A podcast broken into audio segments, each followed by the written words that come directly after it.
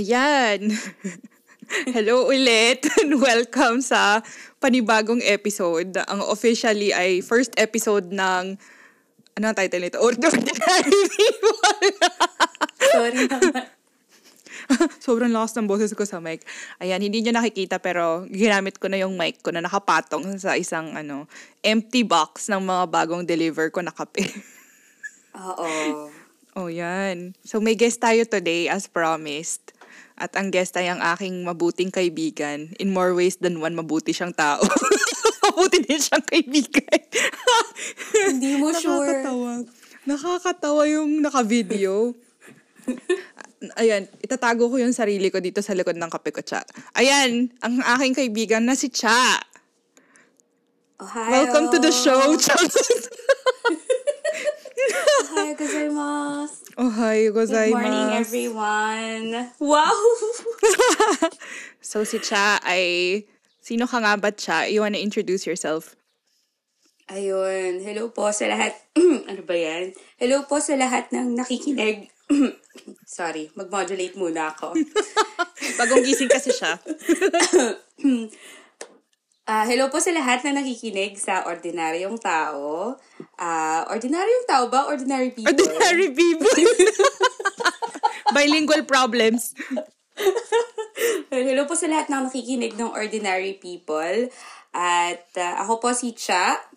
At sa wakas, pareho na kami ng time zone ni Kat. Oo, gaya ng aking nabanggit last time. Si Cha ay nasa Tokyo ngayon. Oo. So, ako ay... ah, introduce ko yung sarili ko. So, ako ay isang migrant, ah, isang guro, at isang tao. Ordinaryong tao ka ba? Sa huling pagkaka-check ko ng bank account ko, napaka-ordinaryo ko. yun yun. Yun yun. Talaga ba? Feeling mo ba yung pagiging ordinaryong tao nakadepende sa ano mo? Sa laman ng bank account mo? sa tingin ko yung kaya mong gawin. Totoo. I Yan think, din yung naisip ah, ko eh. Mm. Mm-mm. Sige, go.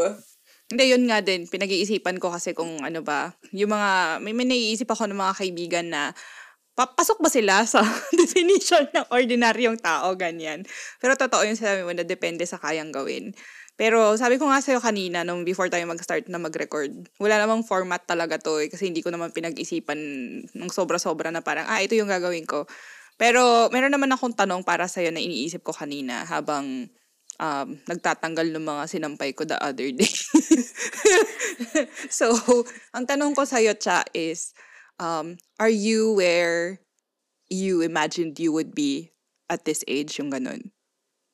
Sabi mo, usap lang. ano to? like, inimagine mo ba na ano, magtuturo ka sa Japan, ganyan? Charot, hindi lang physically, pero ayun, oo, pa-deep, pa-deep tayo. Char. I think, ano eh, na- napanood mo na ba yung ano, that thing called Tadhana? Oo. May scene doon, di ba? Beses, oo. May scene doon, di ba? Sabi nung male character, shouldn't we be great by now? yeah, yeah, yeah. o, di ba? Tapos gusto kong sabihin na, close ba tayo? Bakit ka nananakit? Oo, bakit ang sakit mo magsalita? Uy, start na ba? Bakit ba sakit Tang ina, hindi pa start, sabi niya. Ayun, so, sa tingin ko, syempre, ano, very idealized kasi nung, ano, nung na-imagine mong buhay, di ba? Oo. Pag, syempre, alang-alamang isipin mo na, in the future, ito yung mga failures ko. Totoo naman. diba? Wala ka na kang ano eh. I think yun yung, yun yung hatak pag isa kang ordinaryong tao eh. Ang meron ka lang talaga ay your hopes and dreams. Mm. So, talagang imamax mo yon pag bata ka kung paano ka. Tapos, syempre, may timeline ka para sa sarili mo. Mm-mm. Sa tingin ko, yung iba naman nagawa. Pero, mostly, meron pa rin ako moments na, ay, pag, kung meron lang ako resources para ayusin yun, o para bumalik, babalikan ko talaga at aayusin ko at papalitan ko yung gagawin ko. May, may ganun ka ba? O isa ka ba sa mga tao na no regrets? Ganyan.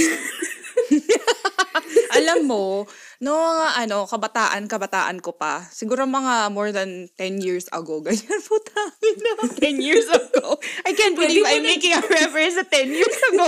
alam mo, alam mo, pag nag-adulting ka na 10 years ago, kasi pag bata ka pa, in 5 years.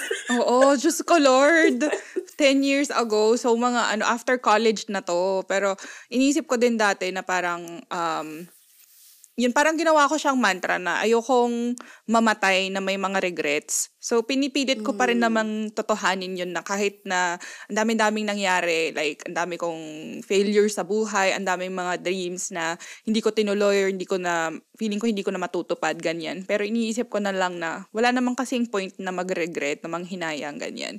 Pero mm. syempre, bilang tayo nga ay um, anxiety na nagkatawang tao. Siyempre, minsan dadatnan ka talaga nung moments na, na alam mo yun, hindi mo naman talaga gustong isipin, pero yung utak mo just works, likes to work against you. Iisipin niya, ito ang lahat ng mga mali na ginawa mo sa buhay mo. Tapos i-enumerate niya, tapos bigla na lang ma-overwhelm ka na ganyan. So, minsan hindi siya maiiwasan. Pero kapag nasa tamang state of mind naman ako, pag na-collect ko na ulit yung sarili ko at nagawa ko namang mag, um, ano ba, na-practice ko yung mga skills na natutunan ko over the years para ma-manage nga yung mga anxieties ko sa buhay. Um, tuloy pa rin yung iniisip ko pa rin, yung kinukumbinsi ko pa rin yung sarili ko na hindi naman sayang kasi may may nagawa naman yun para sa'yo. Parang ganun. Mm, ang ganda mm. na sinabi mo na pag nandun ka sa tamang state of mind. Kasi madalas ang, ang bilis lang niya eh na, na mm. moment. Yung parang tamang oh perspective sa isang situation na kailangan mo talaga siyang hulihin. Mm-mm. Kasi pag hindi mo siya nahuli, kakainin ka ulit ng ano, ng mga what ifs mo, ganyan, o kaya... Totoo. Ah, mag-feel ka. Ako minsan, um, gusto ko, na, gusto ko, naiingit ako minsan sa mga ganyang mindset, yung, ah, dapat di na ako nagre-regret kasi wala naman na akong mababago, ganyan, ganyan. I think, gusto ko minsan maging ganun, Mm-mm. Pero I think yung utak ko kasi masyado siyang nag-overthink minsan forward eh. Yung parang Mm-mm. iniisip ko na agad minsan yung pag may gagawin ako. Siguro dati, kung kung dati uh, sobrang ideal yung tingin ko sa mangyayari sa akin. Ngayon parang medyo na-hit ako ng realidad na minsan na, na, siguro more so nung nag-Japan ako. Mm. Na, na iniisip ko na pag may gagawin ako. Pag na, isipin mo na mag-fail ka, parang ganun. Para pag nag-fail ka, matatanggap mo na. Uy, ginagawa ko din yan na parang i-anticipate mo na para kapag nangyari, hindi ka na lang magugulat. 'Di ba? Mm-mm. Applicable parang, din yan sa ano eh, sa mga pag ng mga nag-online dating. Ay, nako, iniisip ko din yan kung Oo. papasukin ko yan. Oo. Pero, Pero ayun na nga. Mm. Iniisip ko minsan parang pagka ano, pagka may gagawin, ganyan. Oo. Isipin ko, what's the worst uh, that can happen? Parang ganun. Kasi 'di ba minsan comforting yung choices kahit na limited yung choices natin. Uh, not like other people, 'di ba? Oo, oo, oo. But of course, gusto ko rin i-acknowledge na meron din tayong choices na wala ibang tao. Oo, syempre. In, Hindi naman tayo nagbubulag-bulagan. Mm-hmm. Oh, in the bigger picture, we do have more choices than some people. Pero uh-huh. not as many as, di ba, syempre ng yeah. mga elite. The top 5%, so, ganyan. The top 5%. uh, uh, unfortunately, Actually, the that's top, how... ano, 20%, 30% pa siguro. I, yun nga eh, unfortunately, that's how the world turned out. Na some people mm. don't even think about these things, di ba? Na it's so easy for them na they get the privilege to say, I wonder what it's like to experience the normal life. Yung mga ganyan. Oo. That's atin is a reality every day.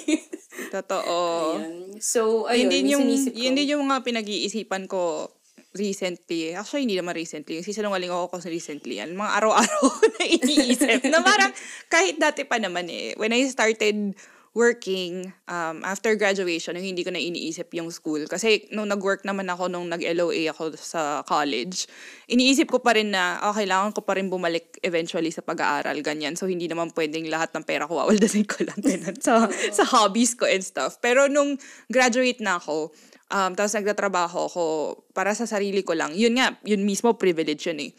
Um, tapos nag-start ako ng mga hobbies na hindi ko magawa-gawa dati kahit gusto kong subukan kasi hindi naman afford ng parents ko. Tapos ayoko maging mm, dagdag pa na mas malaking liability. Oh, Ganon. So, like, kunyari, um, one of the first things that I bought nung uh, nagtatrabaho na ako tapos after graduation was a digital camera.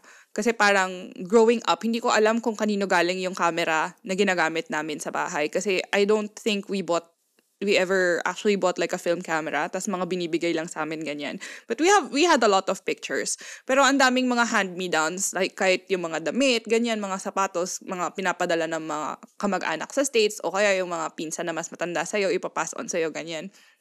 Tapos bumili ako ng digital camera hindi ko pa yun binayaran ng cash kasi syempre hindi ko naman afford so credit card yun ng nanay ko tapos binabayaran ko lang monthly ganyan.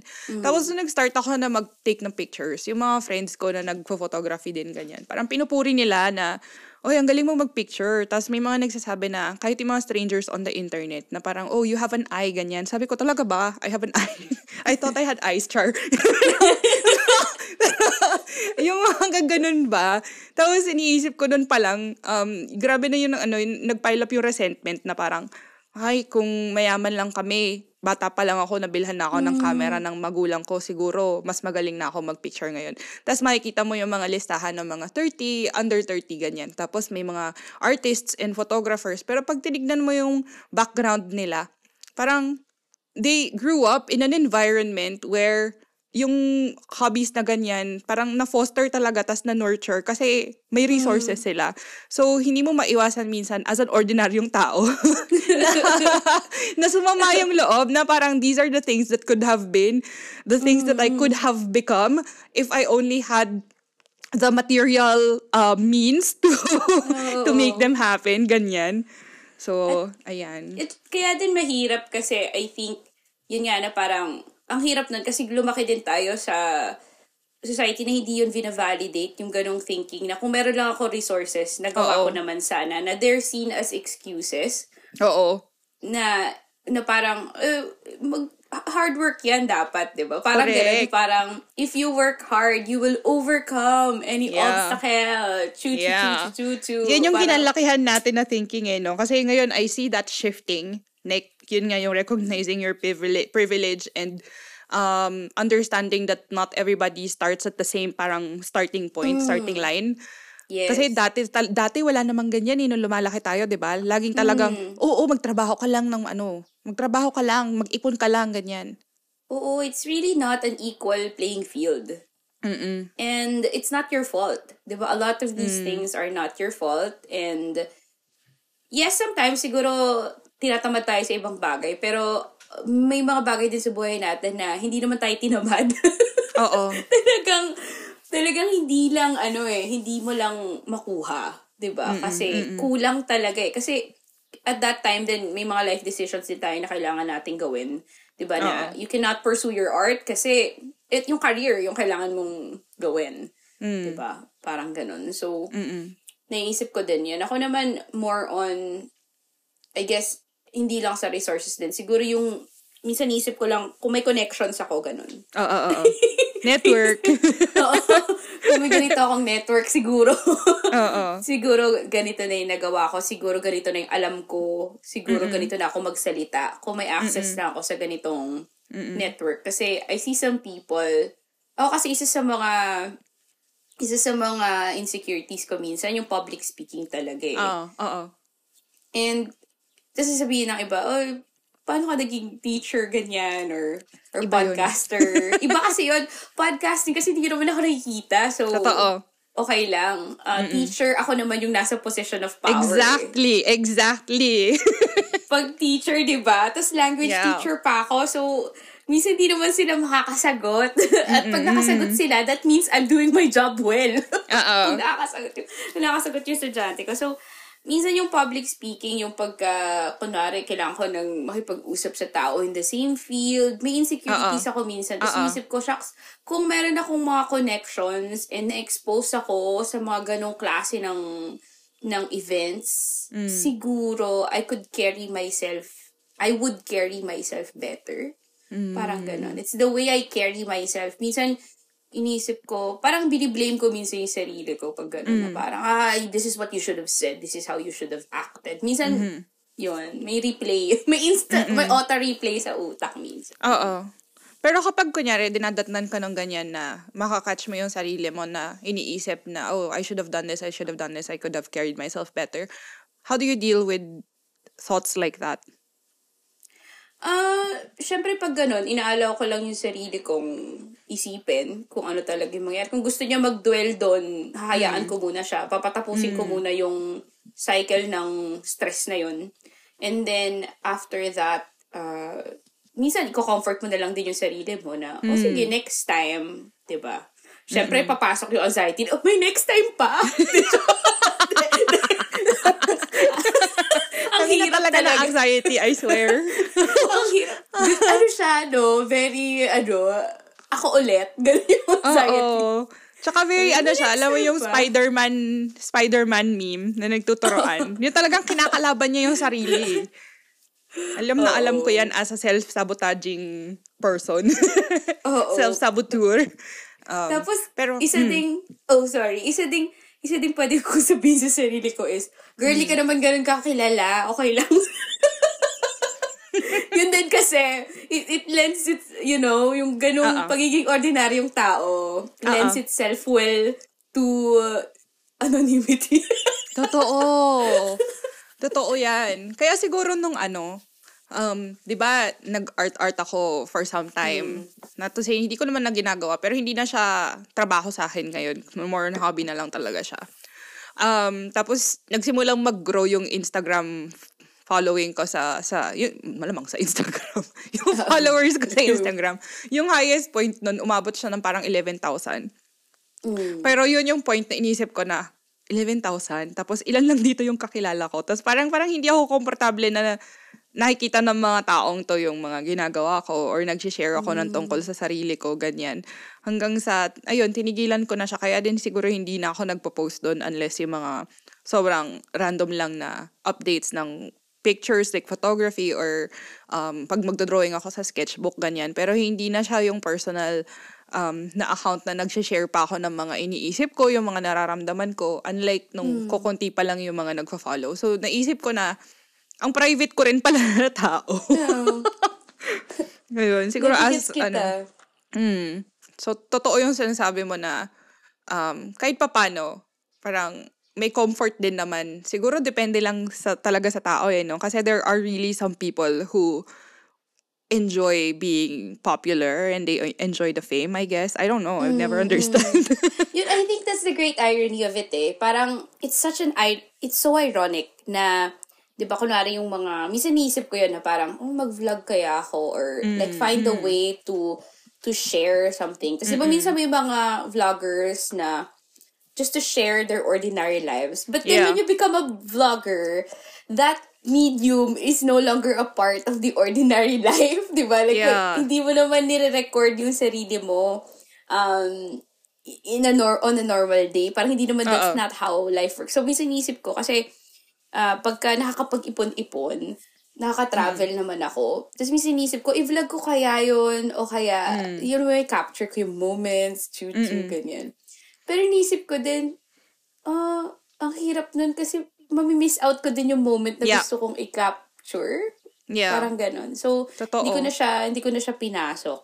Ikaw, minsan solo travel ka eh. So, Hindi naman ako nag, nag-vlog kasi um, hindi ako komportable na mag-video sarili ko. Nakakahiya. Oo. Parang achievement na nga na kaya kong pakinggan yung sarili kong boses sa sa audio. Oo. Kasi yung mga unang beses na nagre-record ako, nung hindi pa uso yung masyado yung, or siguro uso na, pero hindi ko pa na-discover yung podcasting. Um, nagpo-post lang ako ng ano, nag, meron akong SoundCloud dati, tapos nagpo-post ako doon ng mga ano, nagbabasa lang ako ng poetry. Tapos, doon ko sinimulan pakinggan yung boses ko. Sabi ko, hindi naman pala kadiri masyado. Hindi mo pala cringe. Oo, yung pala cringe. Kaya ko pala, pero pala ako mag-DJ, charot. kaya, sabi ko, Career podcast change. ako. Dahil ayaw ko pakita yung mukha ko. Tapos, ayun. So, sinubukan ko kaya mag-record. Kasi iniisip ko din naman, like, mag-share ako tungkol sa, di ba may PCOS ako. So, parang, oh, baka pwede ako mag-share ng mga PCOS videos, ganyan. Tapos, tinry kong i-record yung sarili ko, hindi ko talaga kaya. so, wag na lang. Okay na tayo sa podcast. Pero totoo yung sinabi mo eh, na parang meron nga mga videos na papanoorin mo yung parang um, yung daily life of a ganito, ganyan. Tapos kunyari ka of an English teacher in Japan, ganun, di ba? Pero ang dami mong isi-set up para ma-capture yung mga iba-ibang um, iba-ibang angulo, ganyan, di ba? So, dapat kasama din yun sa video, yung pagsiset up mo. Oo, tsaka yung ano, yung just capturing authenticity is just so hard, di ba, these days. Ganyan. Ayun na Yeah. nga lang yung na-afford mo in life. yung mabuhay ka ng, ano, ng, norma, ng normal, di ba? ng ordinaryo. Eh, tapos ika-capture mo. Is, how much, I wonder sometimes how much of that is real. Of course, yung mga parang getting ready with me. Of course, a lot of that. totoo, totoo. Oh, nagigising siyang maayos yung buhok niya. Oo, tsaka yung ano, um, like meron akong, kunyari ngayon, di ba, meron akong isa pang Instagram na para lang sa kape. Tapos, mga nagpo-post ako doon ng everyday na coffee. Tapos, minsan, um, syempre, aayusin mo yung, yung picture para sa aesthetic, no? Pero, minsan hinahayaan ko lang din na yung asawa ko nandyan, tapos yung, yung cigarettes niya nandyan sa gilid, tapos yung charger nasa picture. Kasi parang, eh, ano magagawa ko? Yun yung kalat sa, sa lamesa eh. Para hindi ko napapagandahin. Bibablur ko na lang siya sa bokeh, ganun. Kasi pag nakikita ko minsan yung posts ng ibang um, accounts na mas may malaking following, di hamak talaga yung mga influencers na kumbaga. So yun, sobrang, ano, yun nga, hindi mo alam kung, mm, when it comes to authenticity, 'di ba na parang, mm, how much of it is real and how much of it has been, um, what do you call that? Ano man tawag doon? Manipulated. Oo, oo, oo, ayun. Edited. Oo, aesthetic. manipulated to look For the sake like of aesthetic. that. Yeah, yeah, for the sake of aesthetic. Tapos nakakaloka talaga yung aesthetic na naging word na siya. Like, naging Oh, adjective na siya. Oo, and, and it, it has changed its meaning na parang yeah. It, it, it replaces, parang it excuses, you know, parang not being authentic. Diba? Na parang it's for the aesthetic. So do you think, having said that, do you think that it's impossible to be authentic and aesthetic at the same time? Ang hirap namang i-ano niyan, ilagay sa dichotomy niyan. I think it is it's still possible. Um but how much authenticity can be captured by social media, that's something that needs to be really studied, I think. Mm, mm, mm, that's something that we should really look into as a society because not only I'm not I'm not placing the blame on the the content creators themselves. I really think the platform itself I don't think it's looking it. for yeah. It, it, I don't think it's looking for authenticity. I don't think it cares about Yeah. authenticity. So no, of course not. The vloggers are just acting according to the algorithm that they're given. They're Yeah. just just like you and me in our jobs na hindi lang nasa virtual world, you know. Uh-uh. So, yun. At, at the end of the day, feeling ko um yung angst ng buhay at kung saan tayo nag-aral, lagi nating babalikan yung sistema at kung anong kung anong mali sa sistema. Totoo. Speaking of sistema, meron ako nakita sa Twitter nung isang araw na related pa rin naman siya dito. Um, tapos nagdedebate. As usual, nagdedebate yung mga tao sa sa comment section, ay sa mga replies. So, meron, din, meron, meron kasing parang ano, there's this YouTuber, sa white male YouTuber, na um, apparently ay maraming, malaki na siguro yung following niya he's making money on YouTube. Tapos ginagamit daw niya yung pera na yun to give back tapos yung isang video na kinokomenta ng mga tao um, ay yung video na nag-fund yata siya ng medical um, procedures para sa mga tao na hindi nakakakita sa mga bulag. Tapos, ayun, parang blind people see for the first time. Parang ganon. Tapos yung mga pinag-aawayan ng mga tao doon ay, kasi kino-call out siya na parang, uh, I don't remember exactly kung ano yung post eh. Pero may, parang sinasabi kasi ng mga ibang tao doon, gumagawa na nga siya ng maganda, nagrereklamo pa rin kayo. You will always find something to complain about. Ganon yung sinasabi. Tapos, ang sabi naman ng iba, hindi naman namin sinasabi na hindi maganda yung ginagawa niya. Pero hindi ba mas maganda kung um, ano yun, kung questionin kung bakit may ganitong problema in the first place, kung bakit hindi afford ng mga tao na magpagamot sa sarili nila at kailangan nilang humingi ng tulong sa mga YouTuber. Tsaka bakit siya gagawin kung talagang philantro ano yun, philanthropy ang po ang ang point na ginagawa niya. Bakit niya kailangan gawing content at pagkakakitaan? Alam mo 'yun. Tapos sabi nung isa, eh syempre, paano paano siya magkakaroon ng pera kung hindi niya pagkakakitaan? Ayun na nga yung problema. So babalik lang din tayo doon. Ginawa niyong content para pagkakitaan, 'di ba? So tapos alam mo 'yun, I don't think for ano to, ano, the end justifies the means ba ang ang mode nito? Yung ganun May ba? point din Kaya naman nga yung mga taong yun eh. Yung mga point din naman yung... Kasi, um, connect ko lang may, meron akong, minsan kasi nakakatanggap ako ng mga newsletters from friends. Hindi ko pa nabasa yung laman ng newsletter, pero na, meron ako nakita recently sa email. Itong newsletter na to, hindi ko pa nabasa yung laman, so I could be totally wrong. Pero yung title lang, naalala ko, nakalagay, Where are the rich Christians? Mm. So parang, I'm not saying na ganun yung point ng person na nagsalat kasi nga hindi ko pa nababasa. So, maling-mali yun gawin. But, meron din kasing mga tao na ganun mag-isip na parang nilalagay rin nila yung burden sa tao. Whereas, ang galing-galing yung pumuna ng tao. Pero pag gobyerno na or like the people who should be ano, who should be providing these things para Yeah. wala tayong mga romanticized stories Yeah. 'di ba about these things na, hirap na hirap kayo na parang bakit nasa atin yung yung burden na para bang you feel guilty when you spend your resources on these things instead of like charitable things na Oo. teka talaga ba trabaho ko ba yon Mm, totoo. trabaho ko Totoo. ba yon na, Tapos, totoo yan. Like, yung mga nakikita mo ng mga apologist ng, ng gobyerno ng Pilipinas, ang mga supporters ng, ng, ng administrasyon, no? Parang sasabihin nila na parang ano, oh, may problema kayo sa ano sa transportation. Eh di, ba't kayo bumili ng sasakyan? Mag-ipon kayo. Kaya kayo nahihirapan eh. Ba't kayo sasakay ng public transport? Alam mo yun? Public transport nga eh. Talagang okay lang talaga sa inyo na walang public transport yung bansa, no? Kasi kayo, may pambili kayo ng sasakyan. Alam mo yun? Parang, Oo. tapos, eh, ikaw, parang reklamo ka na reklamo, wala ka naman maisip na solusyon. Parang, bakit? Politiko ba ako? yung gano'n. Sabi ng, ano, sabi ng prof ko nung, ano, sa, sa prof ko sa, sa Carleton University, Oo. sabi niya nung minsan sa akin. Kasi nga, sabi ko, lagi na lang may problema. Parang ganon. Dun sa ginagawa kong research. Tapos sabi niya, alam mo, maganda yun. Kasi pag may problema, ibig sabihin, valid yung tinatanong mo. Kasi hindi siya patay. Nag-generate siya ng bagong tanong, bagong problema. So, yung mga sinasabi natin about the Philippines and the government, we should we should be grateful na buhay pa tayo. Lumalaban pa mga Pilipino. Nagtatanong pa sila, nagreklamo pa sila na hindi naman, ano eh, hindi naman masama magpumuna. Hindi naman masama mag-criticize. Ginagawa nyo nga yan sa mga anak nyo at sa sarili nyo everyday. Tapos, Ginagawa nyo nga yan pag mali yung order nyo sa Jollibee. Pero ayaw nilang gawin sa gobyerno, nakakaloka. Papahirapan nyo yung mga ating cashier at waiter kasi malamig yung chicken joy, ganyan, or mali yung part, hindi Thai part. Pero yung mas malaking problema na, na sistematiko talaga minsan, parang, hmm, ganyan na talaga eh, tanggapin na lang natin. Alam mo Oo. yun?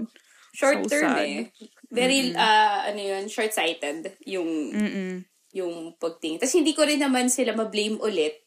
Kasi, a lot of them, a lot of the people din naman that react and post din sa social media, yung sumasakit yung ulo natin. A lot of them din naman, hindi naman sila na-train sa critical thinking or Yun nga. hindi naman sila, yun nga, so hindi ko rin sila ma-blame. So, So again, babalik tayo sa sistema. sa sistema.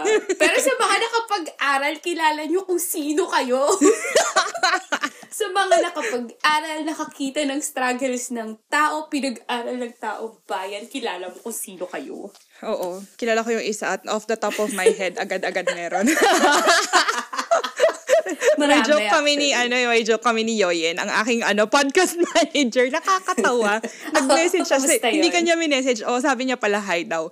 Hindi kanya niya minessage kasi um, na-schedule na nga natin to. Pero nakakatawa Mm. kahapon. Nag-send siya ng messages sa mga tao kasi di ba gumawa ako ng, ng, ng IG account for the podcast. Mm. Tapos nag-offer nga siya na tulungan ako mag-schedule. Tapos si ate mo, grabe yun.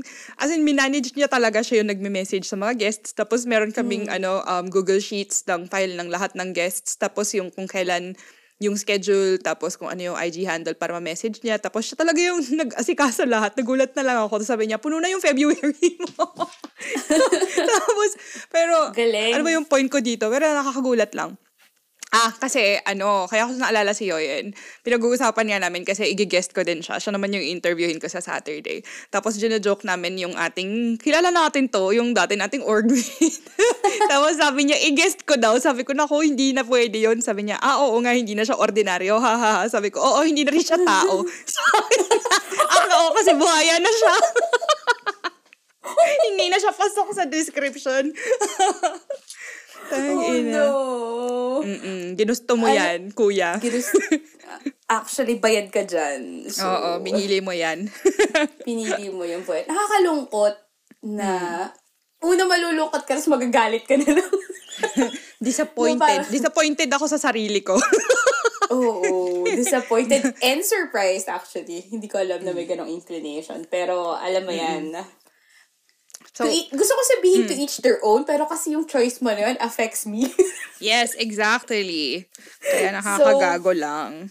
Yan yung example Yes. ng tao na nag-aral. Alam ko nag-aaral pa rin siya, yata. Hindi ko na alam ngayon. Pero um, the last thing na nalaman ko yata parang naglolo pa yan eh. Imagine mo yun, naglolo, nagtatrabaho sa gobyerno, tapos ayan. Siyempre may imagine natin kasi daming ganyan sa sa politika sa Pilipinas, sa gobyerno ng Pilipinas. Anyway, cha, ang tanong ko pa isa sa'yo. Sige, ano na eh, medyo masyado na tayong, medyo mabigat, medyo mabigat-bigat na yung pinag-uusapan natin. Ano pa lang, 11 a.m. pa lang. Um, Kaya nga, ano yung pinakamalaking culture shock sa'yo ng Japan? kakatanong lang sa akin ng estudyante ko yan. Ayan. Ah, pinakamalaking culture shock sa Japan. Ah, alam ko na hardworking na sila, pero feeling ko hindi ko na hindi ko mas ngayon ko lang na-grasp kung gaano sila kasubsob sa trabaho. Kung gaano ka-glorified ang hard work. Mm, true. Mm. I think yun yung pinakamalaki kong culture shock na mga estudyante ko, ang aga nilang gumising. Tapos sobrang late nila matulog. Tapos, Totoo. Tinanong ko sila um, kung anong uh, New Year's resolution nila. Kasi nga, ano to, medyo beginner. So, kahit naman di tayo naniniwala doon, eh, nag-generate siya ng language, guys. So, Ah. tinanong ko kung ano New Year's. Alam mo, sabi ng isang estudyante ko, to sleep for more than four hours. Oh my God, four hours. Ilang taon lang to. Oo. Wala pa tong 15. Kaya kaya pa niya, cha. Huwag kang judgy, ginawa natin yan ng college. Alam ko, pero nasama mo ba sa resolution mo yun? Grabe, grabe. Sobrang under... Ano yung tawag doon? Underslept? May word ba na underslept? Ano? Sleep Kulang sa deprived. pikit. yun yun, sleep deprived. Underslept. Underslept. underslept. I mean, aminin mo, ano yan, tawag dyan? Kasi may over, I overslept. I underslept. O, di ba? It makes sense base sa lang, ano, sa rules ng English. May tanong ako sa'yo. Kung nag-undersleep ka ba, nag-sleep ka ba talaga? Kasi yung oversleep, natulog ka talaga. Nasobrahan Oo. lang. Pero yung Oo. undersleep, nakatulog ka ba talaga? Oo, nakatulog ka pero ano, below the minimum. Or pumikit ka lang? So, Kailan ba napping siya- is undersleeping. Hindi ko alam. Kailan ba siya makakonsider na sleep na talaga? Tanungin natin kung ano ba yung ano recommended daily allowance ng tulog. Baka naman, RDA. uy, baka naman may nakikinig na, les, baka naman may nakikinig na, ano, may alam sa sleep. Oo, sleep nutrition. Mag-guess ka naman, mag, mag-guess ka naman please lang sa ordinary, sa ordinary people. Kasi Pero may kailangan sleep namin experts. Oo, pero may sleep experts talaga. 'Di ba? Yan. Meron talaga, meron talaga. Hmm. Meron nga, alam mo ba, nagbasa ako minsan yung, paano ako magko-cope kung for the day, nag-undersleep ako. Kasi gamitin natin yung word mo. Kung nag-undersleep ako, kung sleep deprived ako for the day, Oh. paano yung gagawin ko? Can I function? Can I. I function. function? Oo. Ganon. Kasi nga, ang hirap kasi yung trabaho natin pareho. Oo. Um, yes, may physical aspect siya, pero more mental siya, di ba? Parang kailangan nandyan yung utak mo. Oo. Para, para, para magawa mo ng maayos yung trabaho mo. Oo. So, meron pala talaga, meron pala talagang routine on when Oo. to put caffeine in your body. Kasi third, I learned, ah, ikaw as a coffee connoisseur, I learned, I learned pala na it takes 30 minutes before mag-kick in yung yeah. caffeine. Yeah, yeah, yeah. So, kailangan ko siyang inumin 30 minutes before. Oo, hindi yung nga bang ginagawa mo na siya. Nagulat na ako, 30 minutes lang pala. Akala ko nga hours eh. Di ba at least 3 hours yung hihintayin bago mo maramdaman talaga yung effects niya. Mm, 30 minutes pala. So, tapos may certain parts of the day. So, isipin mo na kung kailan pinakakailangan pala yung energy mo. Tapos dun mo yun. I'm not encouraging people to undersleep. I'm just saying. Minsan di mo talaga maiwasan. Lalo na kung teacher ka talaga. Minsan di mo maiwasan. Totoo. Ayun. So, yun. Siguro yun yung pinakamalaking culture shock ko sa Japan. How glorified hard work is. And I am um, constantly making the choice to not apologize. Ah. Kung hindi ako ganun, hindi ganun yung mindset ko when I choose to rest. So, yun. Ikaw? Totoo, totoo yan. Ano ako? Di nakamalaking culture shock ko? Ah, ah, hmm, good question. medyo, medyo mahirap isipin yan. Hindi ko pa eh talaga siya iniisip kasi siguro kasi familiar naman ako sa kultura nila kahit papano. Kasi nga 'di ba nagturo ako dati ng mga Japanese even even before coming here. Tapos yung asawa ko Japanese din naman. So kahit papano parang may intro na ako kumbaga. so hindi ako makaisip sa ngayon. Pero alam mo na may friend tayo 'di ba na recently dumalaw ng Japan. Ah, ah. Tapos tinatanong niya ako na, um, tinatanong niya ako na parang, hindi ba malungkot mabuhay dito? Parang ganun. Oh. Oh, so hindi ako makaisip ng culture shock kasi pag sinabi mong shock, 'di ba may negative na parang implication na oh my god, ganito pala dito, ganyan.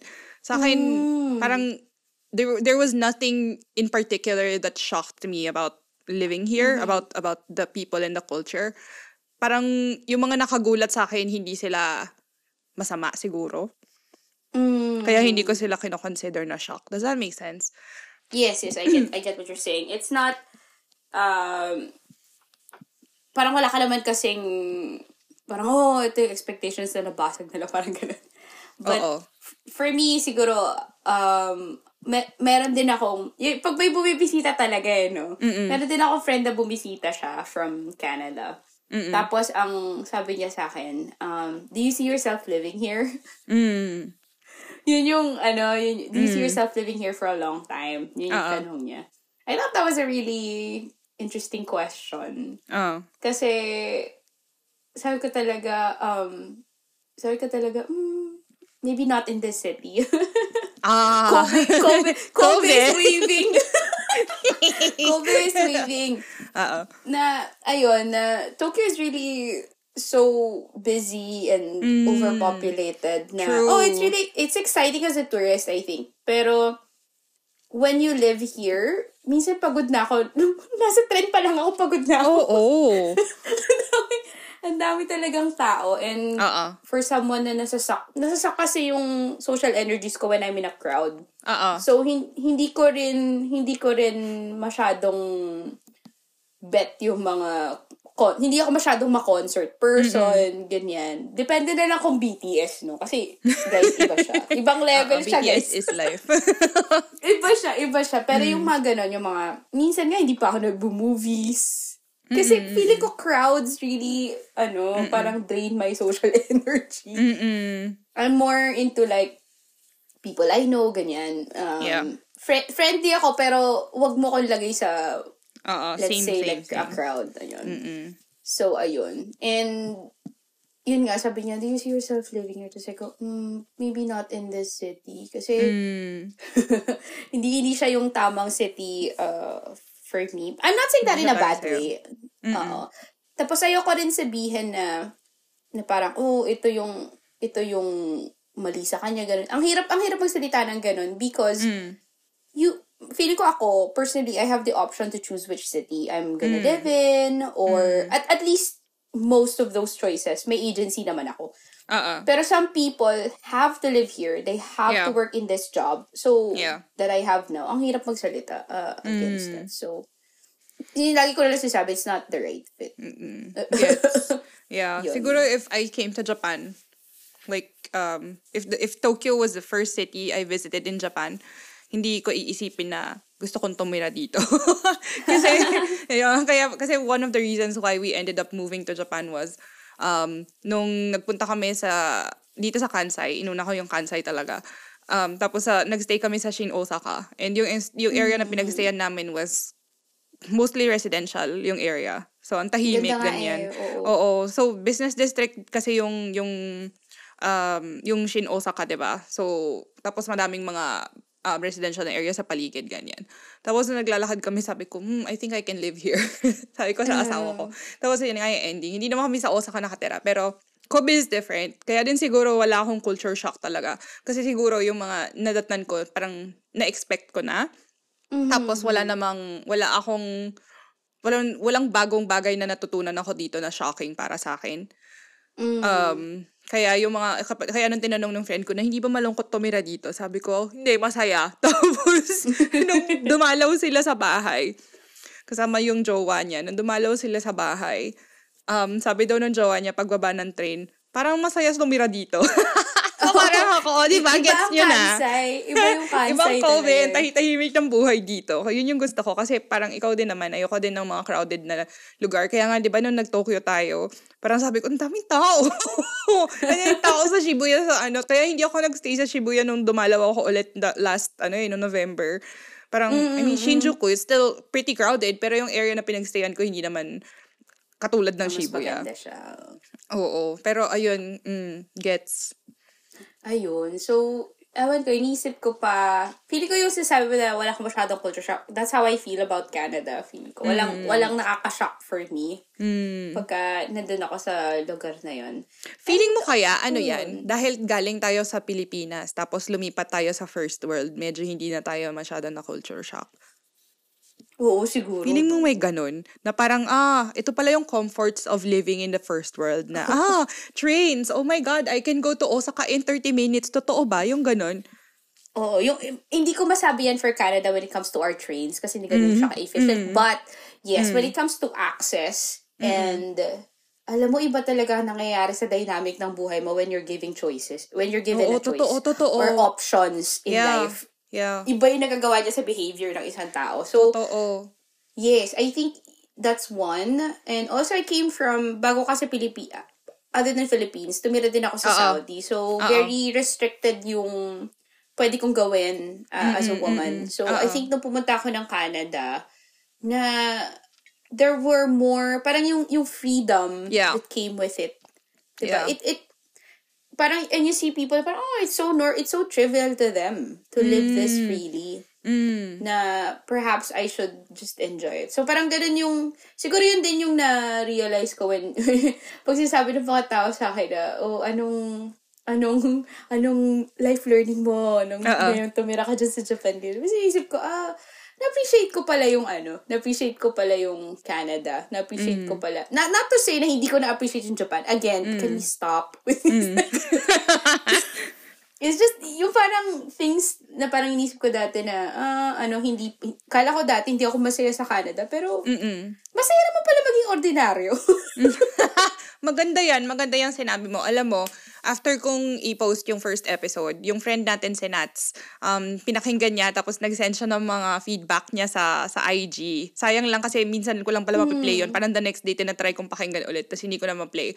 Um, pero yung point lang niya is, siguro yung first episode came off as me just mostly talking about how this podcast is going to talk about like people's struggles and people's anxieties na parang, hmm, so anong kaibahan niya sa bad vibes? Alam mo yon Kasi Oo, obviously, hindi oo. naman good vibes yung idadalhin ng mga Oo. ganong, ba, ganong klase ng usapan, ano. Pero, um, sabi niya, so maybe if you find someone who finds joy in ordinariness, something like that. And I thought, oh, that's a good Mm. point because that's actually something that I thought about as well, but Yes. failed to communicate dun sa first episode because I was so, siguro yun nga, kung ano yung headspace na meron ako um, when I recorded that episode. Kasi di ba nagkaroon ako ng meltdown last week lang.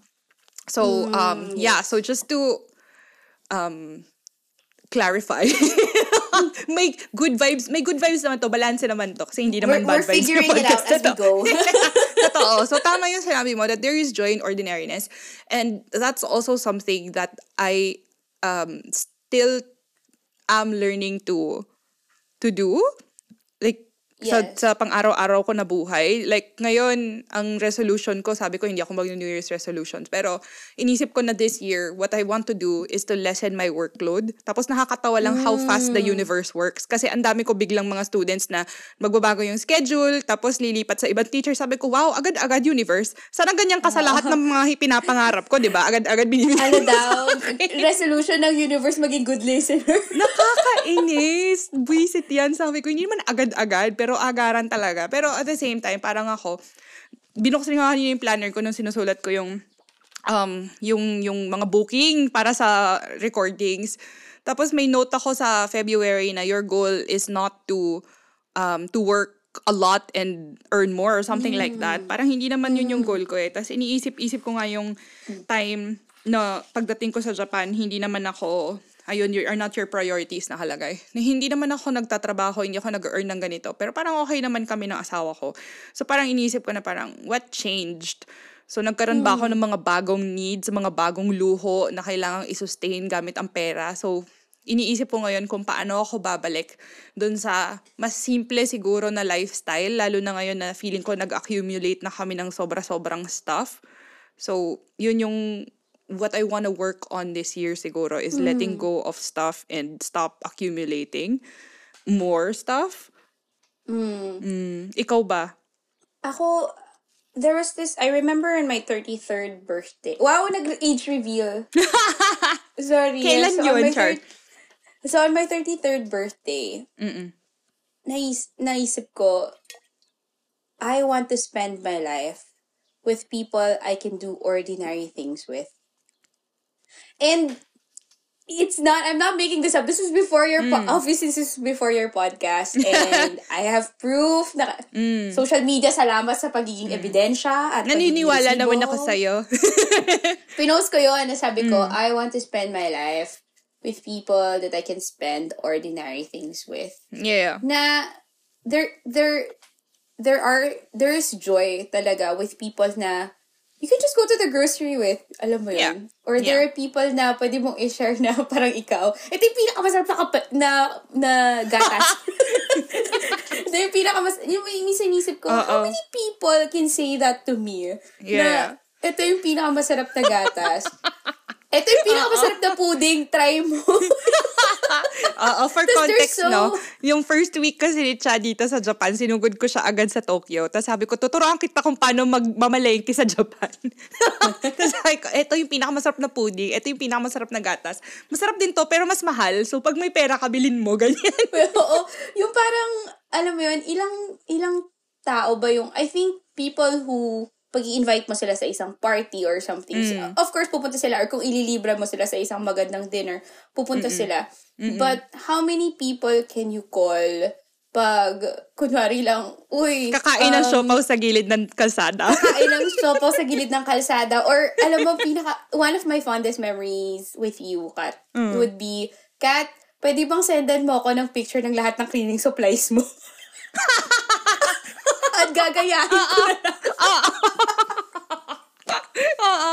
Tapos gagayahin Tapos dinala pa ko na kita lang. sa ano. Sabi ko, oh, cha, may ano, may murang drugstore malapit sa Moss Burger. Malapit sa bahay mo. Puntahan natin. oo, oo, oo.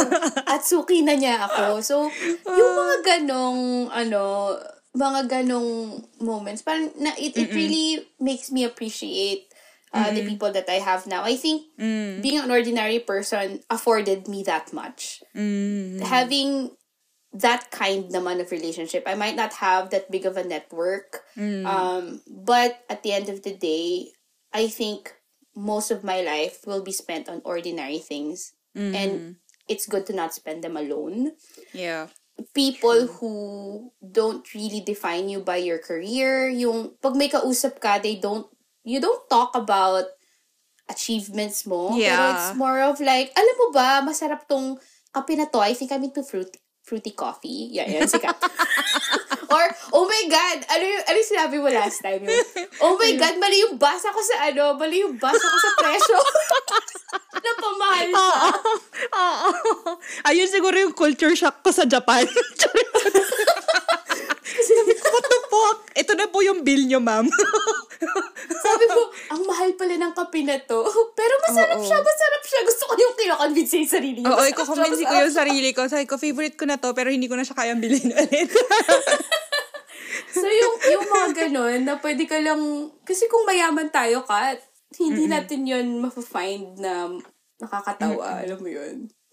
Ngayon, yung mga reality shows na Oo. lumalabas about yung mga Singapore Social, Dubai Bling, Oo, oo, mga oo, ganyan. oo, oo, oo. Yung Bling Empire, New York, Bling Empire, sinubukan kong mga- panoorin yung first episode. Sabi ko, no, I cannot. I can't do this. hindi ko rin matuloy, hindi ko I rin can't. matuloy. And that's not to say naman na, I'm pretty sure hindi naman sila, hindi hindi sila, hindi rin naman, ayoko kasi i-judge na ganun silang tao, no? Kasi, Oo. syempre edited din yon manipulated Yeah, yeah, yeah. din yon Pero then, yung parang idea of like how their relationships are and kung paano yung buhay nila na parang, may mga kaibigan ba kayo guys? Gusto Yeah. may matatawagan ba kayo para bumili ng pads nyo? Yung mga. Oo. Hindi lang, siguro yun nga, kasi unrelatable sila. Tapos, hindi mo Oo, naman very sila ma... unrelatable. Yeah, sobrang unrelatable, tapos out of touch. Tapos you see all these celebrities starting yung mga podcasts nila. Sabihin na natin na meron namang mga po- um, podcast na relatable din. Pero yung totoo talaga ba, re- nakaka-relate kayo as ordinary people listening to these celebrities talk about their lives. Like, of course, meron silang mga struggles na relatable din. Like, hindi naman natin um, ini-invalidate yon Isa pa yan sa mga points ni Nats na parang, yun nga, meron naman talagang struggles din yung mga mayayaman, ganyan, or yung mga sikat na tao. Hindi naman natin sinasabi na wala. But at least, they will have more resources than an ordinary person to deal with the things that they're dealing with. Alam mo yun? Iba talaga yung nagagawa ng, ng, ng financial capacity. Mm, iba yung iba yung trajectory nila forward Oo. compared to other people na Oo. in the first place nauna na sila Correct, sa totoo. playing field and malalo lang silang mag-move forward but Correct. y- yun nga na parang even as I get older I think every birthday feeling ko yung gusto Mm. kong mangyari gets less and less Totoo. um, extraordinary. I wouldn't say extraordinary. Parang more ordinary na yung gusto kong mangyari. Every, Mm, mga every simple birthday. joys na lang. oh, buying myself a burger or like, uh, enjoying nachos nang hindi ko iniisip kung ano yung gagawin ko next. Mm-mm. Totoo. Those ordinary things really bring me joy. I think in in in a society na sobrang ano ba, hindi niya masyadong inaalagaan yung mental health ko. Mm-mm. those little moments na pwede kong gawin. And minsan inisip ko din na, minsan inisip ko nga, ano kaya, ano kaya ako mayaman, kung sobrang yaman ko. Inisip ko, parang di ko rin kaya yata yun. Oo. Iniisip ko din yan minsan, pero Yeah, iniisip yung ko din na parang, nun. hmm, naman magkakatotoo, charot. May, ito, last question ko na bilang matagal-tagal na rin yung usapan natin. Last question ko na to. Oo. Kanina nung inintroduce mo yung sarili mo, ang una mong sinabi na ikaw ay migrant.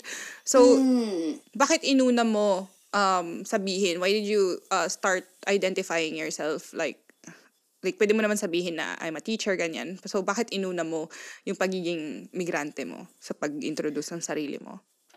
Oh, I think, una, kung pinag-usapan natin yung ordinary things, I think it's one of the things na nagiging normalized na talaga. Mm. na marami ng tao na a bulk of their identity nakadepende talaga sa mga lugar na tiniran at pinuntahan nila.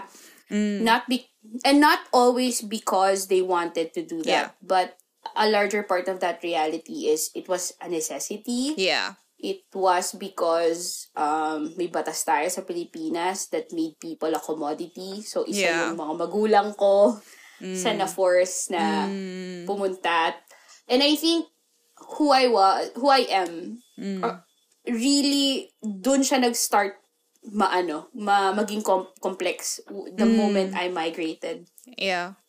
Mm, the way I think, the way um the way I feel, even how I feel things and how I I see things. I think a lot of that is because I'm a migrant child. Mm. And when a person comes to me at pag sinabi niya sa akin na ano din siya, migrant din siya. Ikaw, you're an immigrant, di ba? Mm. You're a set, you, ako nga, hindi lang immigrant, settler pa ako. Mm.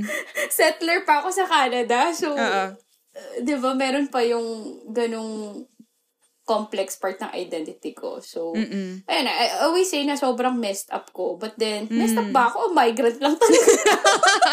Naalala ko nga eh, when you first came back to the Philippines after graduation and then lumabas tayo with our other soggy friend, um, meron kang term na sinabi over our conversation na hyphenated identities na nag-stick sa akin. Mm. Na kanina nung iniisip ko nga yung, um, yung magiging conversation natin, naalala ko na naman siya. So, hindi ko makakalimutan yung sinabi mo na yun. So, naalam ko maraming tao makaka-relate. I know. I we're all in this together, navigating the dashes of our identity. Yes! Alam mo, uh, may share lang ako last. Uh, I was in a class one time sa Canada. And we were talking about, alam mo ba yung third space theory? Yung alin? Third space theory. Hindi yata. So, basically, third space theory is like a, a, a, a space where hyphenated identities can function. It doesn't have to mm. be a real space, but it mm. works. So, parang if you're, for example, I'm Filipino-Canadian, so, Mm. but I'm both. And in that third space, I'm neither half of either. I'm I'm mm. fully both. Oh, okay. But I'm not, ex- gets mo ba? Parang it's just, it exists for me and that's where I can Yeah, function. yeah, yeah. that's where, that's where I can make sense of who I am. Mm. Parang ganon. So, we were talking about third space identity and I think, uh, third space theory, sorry. Mm. And parang, oh, sobrang engaged namin nakapag-usap. This, this, I had this one classmate. Siyempre, puti siya. ah! I had this one classmate. Ah. Tapos, sabi ko, nung, nung ano na, nung, nung mahaba na yung discussion sa class, sabi ko, kasi the teacher would put us in discussion circles Mm. the entire time. Tapos sabi niya, sabi ko gano'n, oh, so what should we do next? Sabi ko dun sa kausap ko. Sabi niya, oh, we're not really doing anything. We're just talking. Gets mo ba yung, yung perspective niya sa nangyayari is Yeah. nag, nagsasalita lang tayo. Oo. Whereas, gusto ko sabihin sa kanya na, girl, this is life-changing for me. Yeah. I've, I've never thought of na pwede ako maging functional sa ganitong identity. Fully, fully Oo. functional. Na Oo. hindi ako messed up. Na Ah. maraming katulad ko. Parang gano'n. So, parang, Nakakatawa na nandyan siya sa space na ganyan, tapos biglang sobrang walang Oo. empathy. Grabe yung kakulangan sa empathy na parang, oh, this doesn't Grabe, apply to me, so for me, it's just a conversation. ayun. Oh So, my God. And for some people, uh, migrant identity is an ordinary reality for them. So, Yeah. Uh, kung kailangan niya ng kausap, andito lang tayo. My husband will relate to you. Kasi alam mo, nung, di ba sa Tinder kami nagkakilala, nung nakita ko yan, ang nakalagay sa profile niya ay third culture kid. Tapos nung time na yun, hindi ko Yes. alam anong ibig sabihin. Ah, third culture kid is another term for that. Yes. Yeah, yeah, yeah. Oo. So, yun ang intro ko sa sa third space or third culture ay ang aking asawa na hyphenated din ng ano. Bilang siya ay hafon.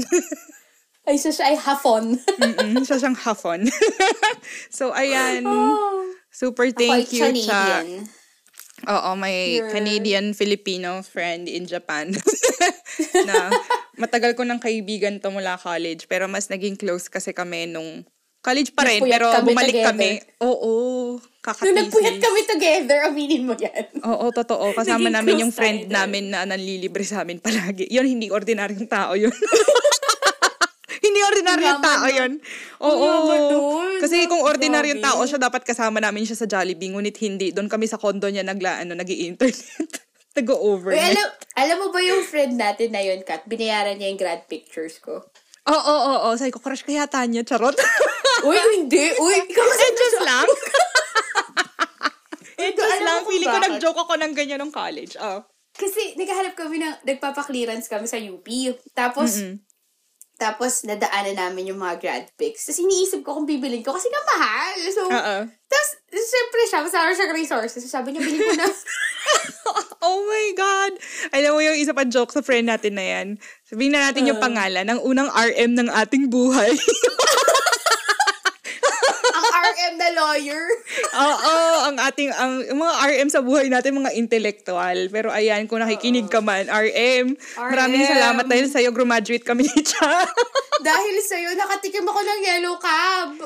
Oo, yellow cab, tsaka ano, chocolate kiss. Naka-chocolate. Oo, dahil sa'yo yun, RM. Hindi ko yun matitikman ko hindi dahil sa'yo. May pa-shoutout At kay RM. salamat. Naka-frame yung grad pick ko. Salamat. Nakakaloka. Pero ayan, Hindi. thank you, Cha, sa pagpapa-unlock. Nakakatawa yung pagpapa-unlock. Gamit na gamit sa akin. Kasi bobo ko mag-Tagalog. Sorry naman, hindi kasi ako, hindi Tagalog ang first language ko. Kaya ano, the struggle Minsan is real. mag-podcast ka din with your, ano, in your mother tongue. Gusto ko nga eh. Kaya lang iniisip ko. Iniisip ko sa ordinaryong people. or Ordinaryong people, pinagsama ko sa ordinaryong tao. yung ibang, ay, ordinary people kasi, um, yun nga, gusto ko din mag, ah, magkaroon ng mga episodes na hindi lang Filipinos. Kasi may mga, syempre, since nasa Hmm. Japan ako, baka mamaya may mga haya- makilala ako na, um, yung siguro yung friend ko na Japanese, pwede kong interviewin. So, the, the Mm-hmm. interview will be in, Ja- in, in, in English.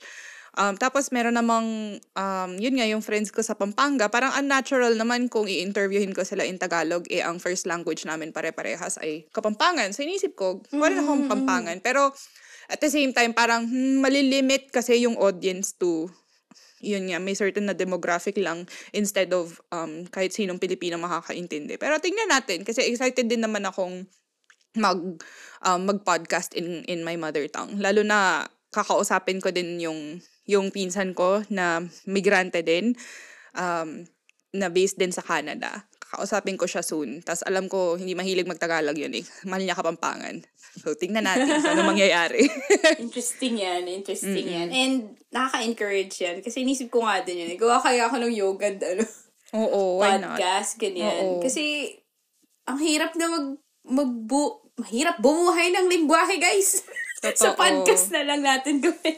Oo, totoo. So, ayun. Salamat. Ang daming ang ka. kapampangan kids na hindi marunong magkapampangan na ngayon kasi kinakausap sila in English tsaka Tagalog. Kaya nakakatawa yung yung pamangkin ko, 'di ba? Talagang kapampangan siya. hindi siya marunong magtagalog, kapampangan tsaka English yung salita niya. Pero ayun, cha, sobrang thank you. I-enjoy mo Sobrang yung day off din. mo. At um see you sa susunod nating ano episode. Gawin natin monthly, ano ka, recurring, ano nga yung sabi ko? Repeat customer. Repeat customer, five stars, fully satisfied, will try again. Oo. Salamat Oh, Cha. ka. Thank you, Cha. At Love See you. you soon for, I love you. Su- see you soon for coffee. Oo, see you. Bye. Bye-bye. At yan nagwawakas ang ating palatuntunan. Charot. So, salamat sa pakikinig sa episode 2 ng Ordinary People. I'm really excited to talk to all of the guests na nabook na ni Yoyen. Thank you again, Yoyen, for, for, for your help. Nabulol-bulol pa ako. So, um, sana na-enjoy nyo itong episode with my dear soggy friend, Cha. At kung gusto nyong mag-guest or may mga gusto kayong isa-suggest, ay i-message nyo lang kami. That's Ordinary People Cast sa Instagram. Or you can send us an email at ordinarypeople2023 at gmail.com. Huwag kayong mahiya, ipagkalat nyo sa friends and family itong podcast para dumami pa yung mga nakikinig. Marami pa tayong ma-reach ng mga kapwa natin ordinaryong tao. Hanggang sa muli! Paalam!